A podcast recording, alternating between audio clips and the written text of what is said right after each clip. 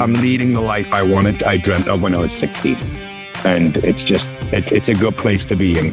When you get there, your investment strategies change. So does your mindset around what you're willing to do. It's amazing, the value on time, when you switch that over. And it's, some people do it straight away. Me, it took a while because I saw me as saving money versus spending money. And then I realized if I'm spending money but saving time, that's more value. And it took me a while to cross that threshold and understand the real value of that. What's going on, guys? This is the Passive Wealth Strategy Show, the show that will help you escape the Wall Street casino and build wealth on Main Street by investing in real estate. Today, our guest is Gary Spencer Smith. And today we're learning about business owner lessons that helped propel Gary and his real estate portfolio to around eleven to twelve million dollars in property value. Really fascinating lessons from Gary's experience scaling his own portfolio, all the way from the first property, which is where we get started, and then scaling up to the bigger commercial deals that he's doing these days. And we dig into some of the nuts and bolts of how to look at a property investment, how to look at your business of your property ownership, and how to think about it, how to think about the numbers, how to value your own time. Because I'll tell you guys, time is the only resource we cannot get more of, right? And Gary gives us some advice ha- as to how we can get access to more time, but our time, your time in the day, we all have twenty-four hours. And the most successful real estate investors learn how to turn that twenty-four hours into forty-eight, seventy-two, and even more moving beyond that. So a lot of great lessons in this one from Gary. If you're out there scaling a real estate portfolio, if you're out there buying your own properties and trying to figure out how to do the management, how to look at the numbers, how to do the renovation, and so much more, Gary has a, and shares a lot of knowledge with us today on those topics. So great lessons. You're going to learn a lot. I'm your host, Taylor Lote. I'm a real estate investor, and I help busy people passively invest in commercial real estate, specifically in apartment building and self-storage syndications. If you're interested in learning more and potentially investing with us on a future deal, just go to invest with taylor dot com, fill out the form, and schedule a call with me. I will look forward to speaking with you, Ben. If you're an Apple Podcast user and you enjoy the show, please take a moment and leave us a rating and review on Apple Podcast. I appreciate that so, so much, you guys. That helps other people learn about the show because that helps us rank higher in the Apple Podcast ecosystem. People see your reviews and they say, hey, this person learned something from this show. Maybe I can learn something too. And you know what, you guys, I see your reviews as well. And I appreciate that so, so, so much. It gives me a nice little warm and fuzzy feeling, and I'm not ashamed to say it. If anyone who could use a little bit more passive wealth in their lives, please do share the show with them and bring them into the tribe. No matter what podcast app you use, if you haven't done so yet, look us up, hit the subscribe button. That way you'll get every new episode every Monday, Tuesday, and Thursday. Once again, our guest today is Gary Spencer Smith. And today we're learning lessons, strategic lessons about how to build a real estate portfolio and really run it as a business and look at the numbers as a business. What happens if you can't be involved on a day-to-day basis? What if you're like Gary? What if you're in a, a bike accident, a motorbike accident, I believe is what it was. So what happens? What do you do, right? Is your portfolio ready for that? Big questions. A lot of great knowledge from Gary on this one. Without any further ado, here we go. Gary, thank you for joining us today. Thank you. Thanks, Taylor. Been a great conversation so far. For our listeners out there who don't know about you and your background, can you tell us a bit about what you do, where you come from, and the types of businesses that you're involved in? You got a lot going on. Yeah, so tiny bit from the U K, hence the accent. I emigrated to Canada in two thousand seven. Used to be in the Royal Navy for eleven years. I got injured in service, but I'd served all over the world, Afghanistan, Iraq, Bosnia. Um, I emigrated to Canada, lifelong dream to come live on here. I ended up twenty years later buying a house on the lake, doing, you know, that when I class, but that all came through investing in real estate to start. I'm an engineer by trade, and I got into managing properties, doing a reno, working with joint venture partners. Uh, my real estate portfolio grew to include commercial properties. And then the last one, not the last one, but the most recent one that became a business, we purchased a lakefront five acres with cabins, pub, restaurant. We do houseboat rentals, like the big massive houseboats with hot tubs on the roof.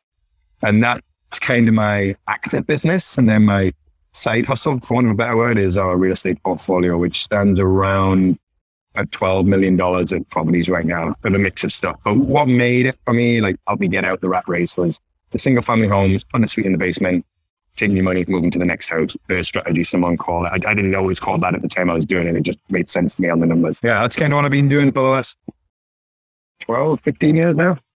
Awesome. Awesome. So, you know, let's walk through building up your portfolio and getting yourself out of the rat race. Then ultimately, you do have a considerable portfolio now. And it's just to break the fourth wall a little bit. It's a Saturday afternoon. You and I are talking on this podcast interview, and you're actually an, at a conference right now for your houseboat business, which means you're you're still working, you still have that drive to go. And I want to dig into that too. But let, tell us about build, building up the portfolio. So it, it happened by accident, not by accident. You know, I was doing the math, and my father passed away when I was twenty-one, and my mum very smartly said to me, buy a house, don't waste the money. So I, I had enough for a down payment. It wasn't a lot of money. There was maybe like twenty thousand. So I put the down payment on a house. When I moved down south with my military career, I'd said to my uh, wife at the time, now ex-wife, I was like, look, why don't we rent this out? And she was like, oh, I don't want to do that. Tenants are a headache. My dad had tenants. They're always a nightmare. So we ended up selling that house, moving down south, which is like a more expensive area. And I was doing the math after the fact thinking, if we just kept that house, rented down here, I'd have been better off two hundred bucks a month. And I was like, oh, I'm not going to make that mistake again. That was stupid. And then you watch a bit of appreciation at the time. This is in the uh, late nineties. So I then, when I left the Navy, I decided to keep that house and move to a different place. I did the math where I rented and then rented out. I was like seventy-five bucks a month better off. So it wasn't crazy, but it was like cash flow in my pocket when you're living check to check to kids, that kind of stuff. When I emigrated to Canada, sold the house in the U K, bought a house over there and had like, you know, a reasonable amount of equity, and houses were cheaper then. And so you could buy a second house for five percent down. There were some decent rules. So I bought the second property, and the second property was just for my kids to go to college. That was it. I just thought, if I buy a house, have a tenant there for fifteen years, even if it doesn't make positive cash flow, but breaks even, the tenant's going to pay the mortgage down. By the time my kids go to college, I'm going to have eighty thousand dollars, ninety thousand dollars sitting there. I was like, perfect. But that just made sense. Then I was going back to England and thought, oh, I wonder how I can get some cash, because trip to England, three weeks, there was only me working, a wife, two kids, and Christmas. It was, I knew it was going to be expensive. expensive. Yeah, so I had twenty thousand of equity in this house, and I thought, ah, I don't really want to sell the house or defeat the purpose. So I approached my cousin at the time, who was looking for a second rental. I said, look, I already have the house, I've got the mortgage, you don't need to qualify.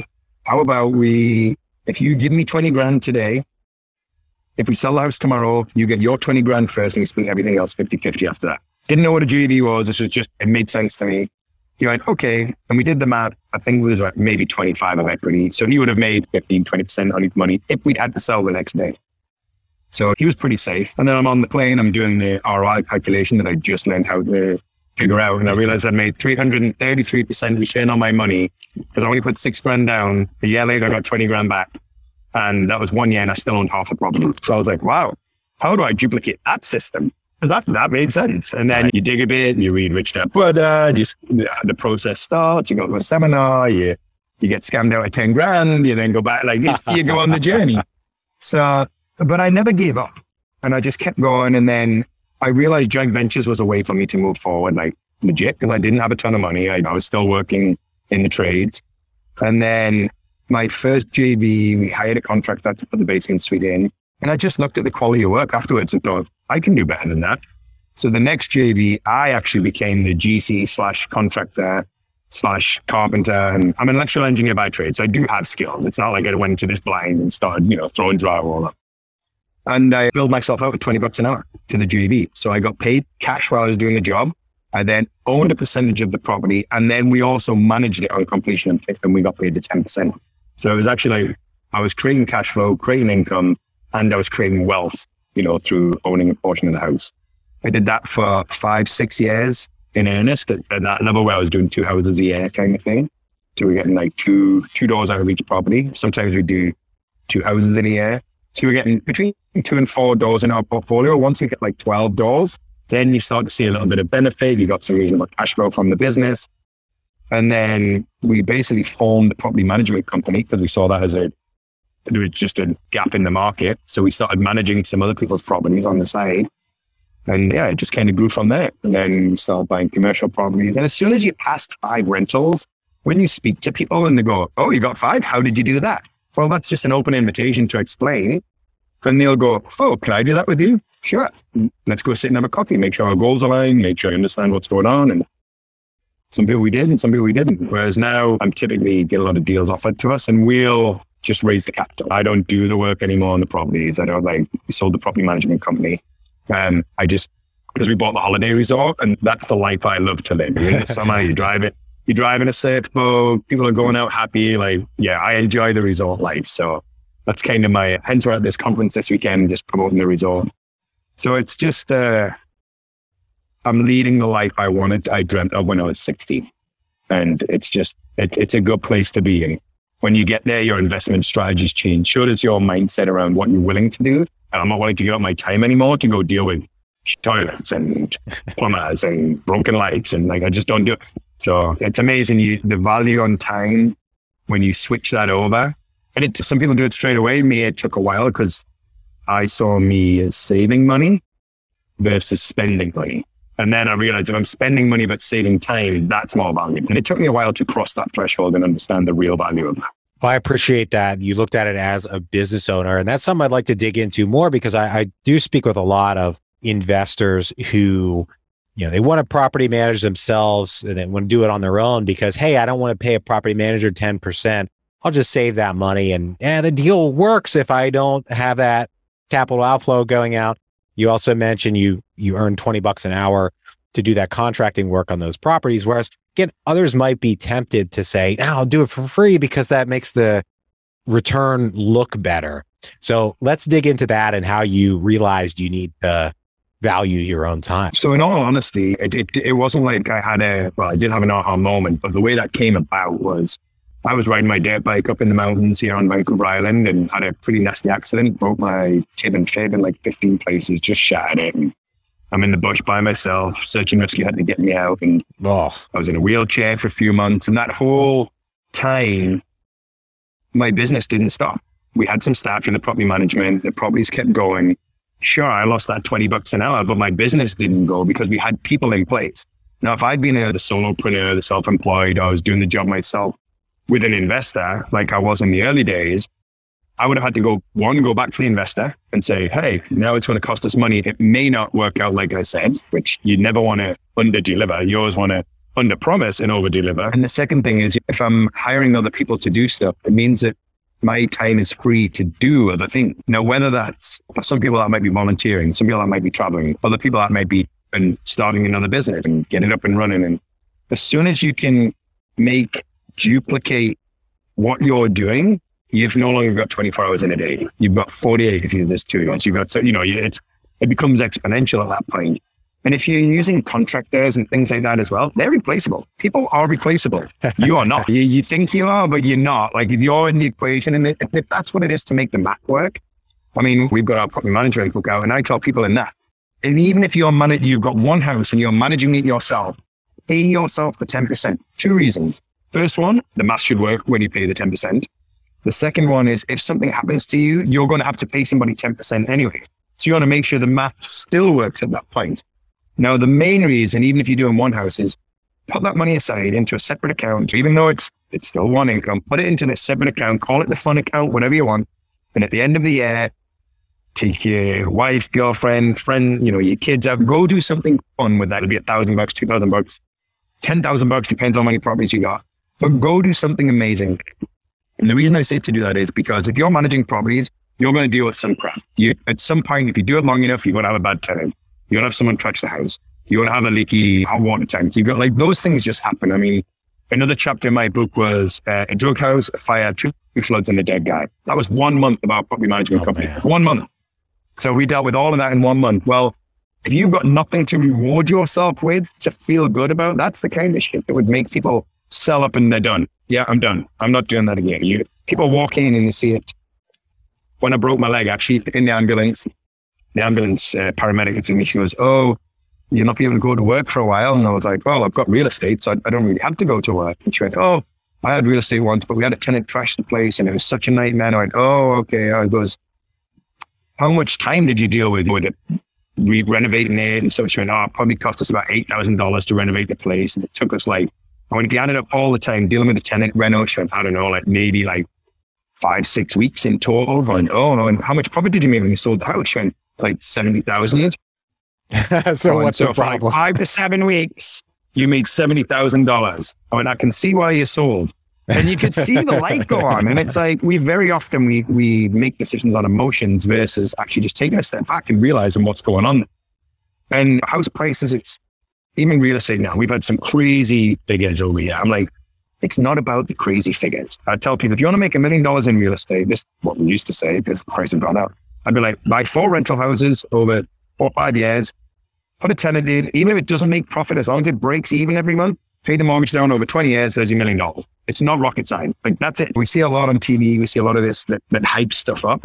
But I just think, you know, that's where people get caught in the dream and the emotion of stuff. And on the, on the positive and the negative, that's where I think people need to take a step back, realize the value of their time, because you can get caught up in the emotion of doing deals, renting houses. Just, all of a sudden you've, you've gone ten years and you haven't lived the life that you love. So our tagline for our company REVNYU there is use, understand the real risks and rewards of real estate to help it live a life that you love.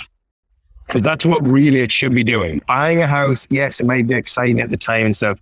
Buying a house should not be the exciting thing in your life. Going to do some epic shit should be the exciting thing in your life. We go skiing on a Tuesday because we can. You know, it's like, that's what real estate does for me. And that's what it should be doing for people that are listening. You might love your job, and people do. Some people love what they do. Then don't stay doing that. Do more of it, but have real estate pay for your life so you actually can do it passionately without having to do it to put food on the table. So at a certain point, you kind of alluded to it, but at a certain point you started smacking my mic here. At a certain point, you started diversifying your portfolio, adding things other than single families. You got into commercial and all of that.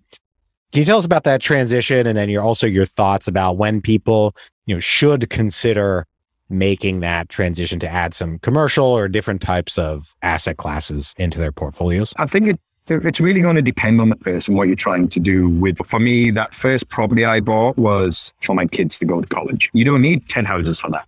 Just buy one, manage that, have it go down. Headache free, now putting into a separate fund with post-tax dollars. Now you've got someone paying for it over here. If your kids don't go to college, now you're buying a Porsche. There you go. Like, sure. And I, I'm not saying go buy a Porsche. Like, you know, that's not a good money management tip there. But it's, for me, the, the change to commercial was more accidental than deliberate. I, I looked, I think if you get into real estate and you're doing houses, a lot of people's natural progression is they'll buy one, then two, then three, which is a lot of people get stuck. Five people is the next, you know, when I see this, this stuff line, and then ten. And once you get to ten, it's just duplicating the same thing. I think a lot of people that get to those kind of numbers of property then go, oh, why don't I look at multifamily? And they'll start to transition that way, um, which I was. And then I, then I thought to myself, ah, do I really want to learn another skill? Do I really want to spend the time developing that? Because it, it's, just, it's another thing you've got to learn about. And there's a lot more complexities to it. And I just thought, yeah, no, I don't want to do that. But then for me, we were at a funeral of all places. And the lady sitting next to us said, oh, I'm trying to sell my commercial. It was three shop fronts, a three thousand square foot warehouse, mini storage, uh, two massive, you know, what I'll call workshops where you would have like commercial ventures in. It's a twenty-four thousand square foot building. And she goes, I'm trying to sell it. Can you come have a look at it? And I was like, sure, I'll look. I'll be polite at the funeral. And I'm driving down the road. I seen her outside about a week after. I was like, oh, I said I'd go and look. So I did a U-turn. When I went, come on then, let's have a look at your property. And she's showing me all these different spaces. And I'm doing the math in my head. I'm going like, I could rent this for like a thousand bucks. I could rent this for a thousand. I could rent this for like a hundred, hundred, hundred, hundred, hundred. So I think it was about eight to ten grand of income off this build. Like that's pretty comfortably. And I said, how much do you want, Rich? She went four hundred and seventy-five thousand. Like I just went, when do you want to deposit by? I had no, I didn't have the money. Like I didn't have it. Like I was just saying, that made so much sense to me. So I just, so again, learned lessons. I guess we have the taxes over there. It's commercial. You got to pay the commercial tax. I was like, oh, I didn't factor that in the map because I didn't know about it. I've only been doing houses. So all these different things happen. Um, but I basically picked up the phone, phone all the friends, said, look, I'm going to put a hundred grand in. Do you want to put a hundred grand in? We raised half a million dollars in about an hour of a phone call. And then we went and bought the commercial property. Um, it is a different ball game. It's took nearly two years to fill it with. It was cash flowing within probably I don't know, three months. was doing a bit of work to it. Um, we did get another two hundred thousand dollars private mortgage after the fact, just to do work. You put a new roof on. When you get into commercial, the scale of prices. So the roof was like seven thousand dollars. The electrical cost was like fifty thousand dollars to upgrade all the electrical. But now we're set for the next twenty years. So now we've got tenants in, we're raising just shy of ten thousand dollars of income. We'll get the building reappraised. It's probably going to appraise, because it appraises differently. It's all about market value, right? With commercial. Uh, it's all through the N O I and stuff. We're probably going to have an appraiser around one point five, one point six. And we're into it for under seven hundred thousand right now. So great appraisal on that, uh, great appreciation on that. And we've had it three years now, three and a half years. So it's, and then that made me look at commercial, like we're talking like industrial office, that, that kind of stuff. Cause I, I like the idea of t- the tenants go in, they're less hassle because they deal with all their own stuff. And then the other commercial venture I had was a pub, restaurant and a houseboat company on the lake. It's basically a, a resort on the lake that I lived at. And it was our local pub, and I was talking to the owner. He was looking to retire. I did the math again on the real estate side of it. And I'm like, well, we're getting five million dollars of real estate in assets, and he wanted four point eight for it. So again, we went and raised, we raised some private capital with some shareholders, formed an old company, bought the existing company, and then we got a vendor take back on the mortgage for the remainder of the, the mortgage from what we raised. So we had like great terms on that. We just extended the terms actually for another three years. So you know, nice interest only payments while we build and grow the business further. And then we'll look at doing traditional financing in about four years from now. So we've, you know, renovated all the buildings, renovated the resort, we're doing the dock, we're doing a lot of capital expenditures. We're doing that with the money that the business generates from the houseboat side of the company. So it's a, you know, company makes one point five a year, has a reasonable net on that as well. And we just use, every time we have a net, we've looked at what capital we can improve, spend on the capital. Now, the motto on that is if we're spending a dollar, is it going to be increase the value by one point seven? And if it does, we'll spend it. If it doesn't, that's kind of how we're looking at the real estate side. So luckily with a bit of appreciation and what we've spent to improve the, on the capital side, uh, that's probably worth, I don't know, I'm guessing now without getting an appraisal, it's the hard one to appraise with houseboat, probably around the eight million dollars mark. Awesome. I would think, I would guess. So nice. We're not selling. So with the first one, with all that appreciation that you had, you said you're into it for about a seven hundred. Right now, it'll probably appraise for around a million and a half. At what point do you decide, or how do you analyze the decision to maybe refinance and pull some cash out, or sell it and move on to the next one, or, or hold on to it? How are you guys thinking about that and making that decision? So our initial decision going in was to buy the property, spend twelve months renovating it, get it appraised, refinance, pull some of the money out. Mm-hmm. Um, at twelve months, we got an appraisal. At the time, the market wasn't as hot as it is now. The appraiser came in and basically appraised it for the purchase price plus the rentals. And the reason being, we were telling him it's ten dollars a square foot, which is normal for where we are, for the level of building we have. And he didn't appraise it for that. He went and did comparables and give us the average. Well, we're definitely not average, where we were in the upper average, but he he wouldn't appraise it because we didn't have the spaces filled. So at twelve months, we then, that's when we assessed and pulled out some private equity at that point to do carry on the capital expenditures. And then, and then it takes a little bit longer to get commercial tenants, but when you get them, they stay long. Mm-hmm. And we didn't want to do it for undervalued. It was cash flowing already. So we didn't want to just throw someone in it. Because now if a commercial tenant comes in at seven dollars a square foot, you just devalue the building. So yeah. it, it's got nothing to do with the market. It's to do with, so we were like, we'll just wait. Someone will, someone will do it. So um, that's what we did. We just waited, and uh, now we're filled. We still have a little bit more space, but everyone's paying at least ten dollars a square foot on a triple net. So that's the value of the building. So now we can go back to an appraiser and he can't say, well, I'm taking the average. It's like, well, we're not getting the average. This is what we're getting. Okay, so that it's, makes, it's like makes sense. It. Yeah. So, okay. And the average, I mean, some of the buildings he took were like a crack house that sold for like, and I mean, I'm not even kidding when I say a crack house. So it's like, as soon as you throw that in the mix, now your average is being pulled down. I'm like, I'm not even close to average on that. So, yeah. So now we're just like, we spoke to the shareholders, and, you know, everyone was comfortable where their money was. They knew the values in the building. So we're like, we'll just leave it for a couple of years, and then we'll go back and get it appraised. So we're probably going to do that in the next twelve months. Pull everyone's capital out, and then we'll just, it'll still cash flow, but we'll just leave it as is at that point. Nice. Let it take over. And then our plan is just to every, you know, five to seven years, pull some equity out and go do something else with that equity with the group. Nice. Keep the cash flow going, though. I like that. Yep. Oh, yeah, yeah, for sure. Yeah. Awesome. Awesome. I like that. Right now, we're going to take a quick break for our sponsor. The first step to growing your wealth is tracking your wealth, income, spending, and everything else about your finances. You can start tracking your wealth for free and get six free months of wealth advisory with Personal Capital by going to escaping wall street dot com and using our link. Create your free account today and automate the way you track your money. Personal Capital is my preferred way to track my finances, and now we're making that available for listeners. Terms and conditions apply. See the Personal Capital website for details. Once again, to get the offer, go to escaping wall street dot com and use our link. Back to the show. All right, Gary, I've got three questions I ask every guest on the show. Yep. Are you ready? Yes. Great. First one, what is the best investment you ever made other than in your education?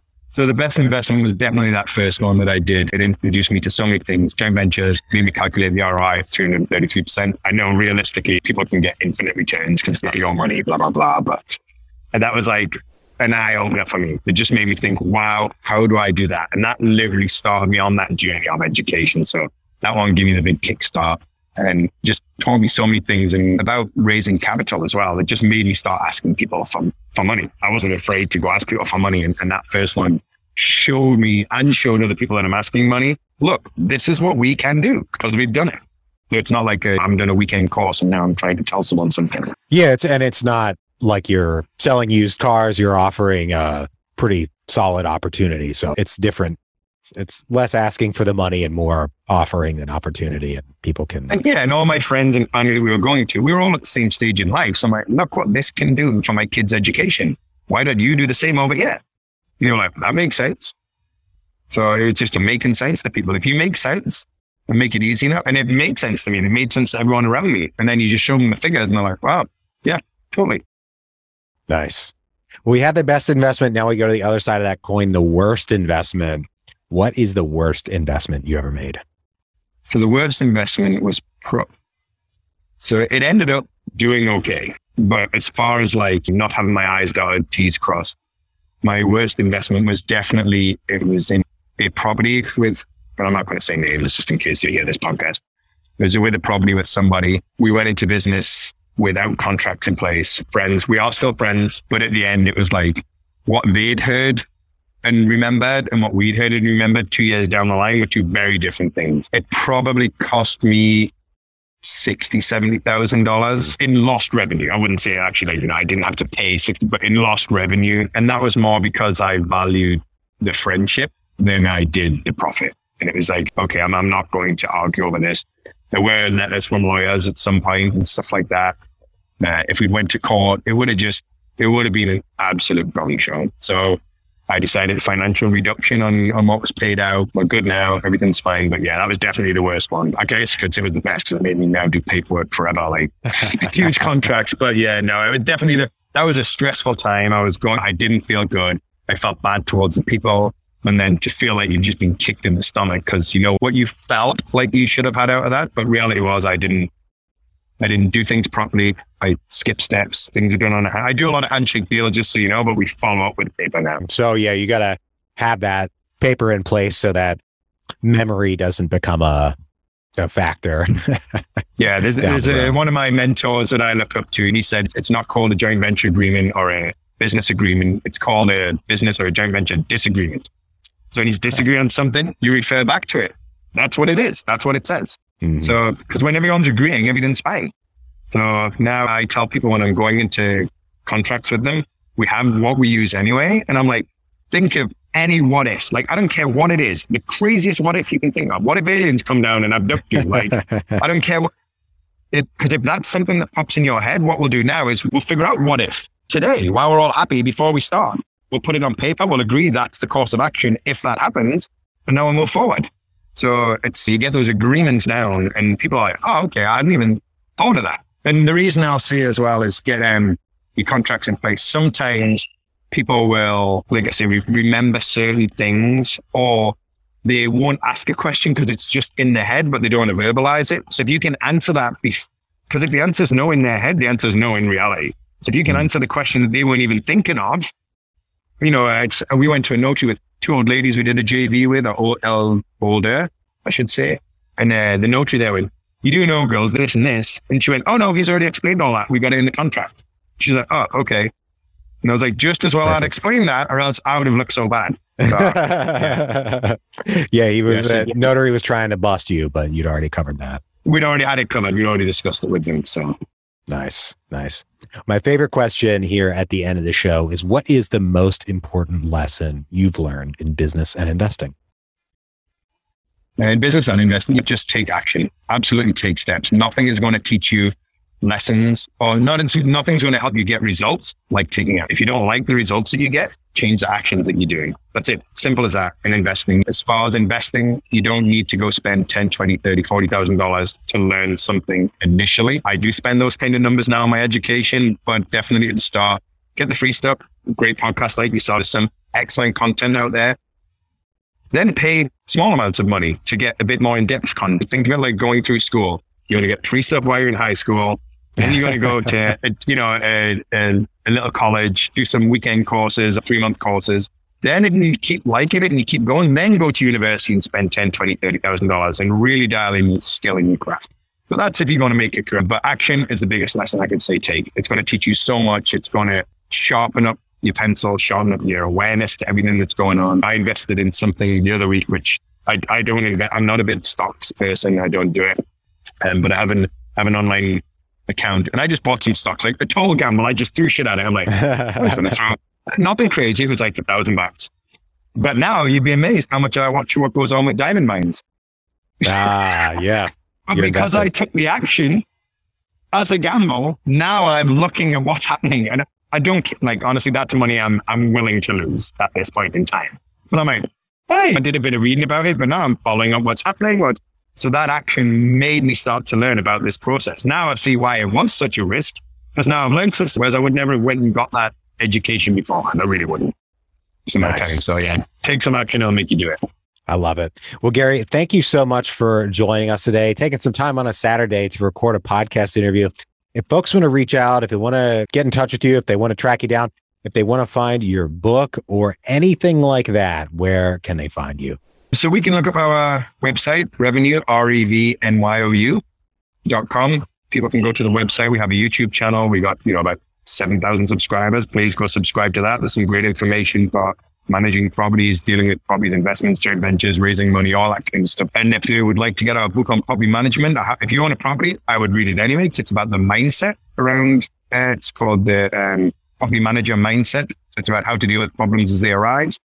Uh, that's on Amazon and all those places as well. So I'd love anyone give us a review on anything like that and stuff. If they like it, if they don't like it, just throw it out. Christmas. There you go. That's even better. Well, Gary, thank you once again for joining us today. To everybody out there, thank you for tuning in. If you're enjoying the show, please leave us a rating and review on Apple Podcasts. Five stars if you don't mind, you guys. I appreciate that so, so much. That helps other people learn about the show because that helps us rank higher in the Apple Podcast ecosystem. And I'm always honest with you guys. That gives me a nice little warm and fuzzy feeling because I get to see that you're engaging with the content and you're escaping the Wall Street casino along with us. If you know anyone who could use a little bit more passive wealth in their lives, please do share with them and bring them into the tribe. Don't forget to subscribe no matter what podcast app you use. And I hope you have a great rest of your day. Take care. Bye-bye.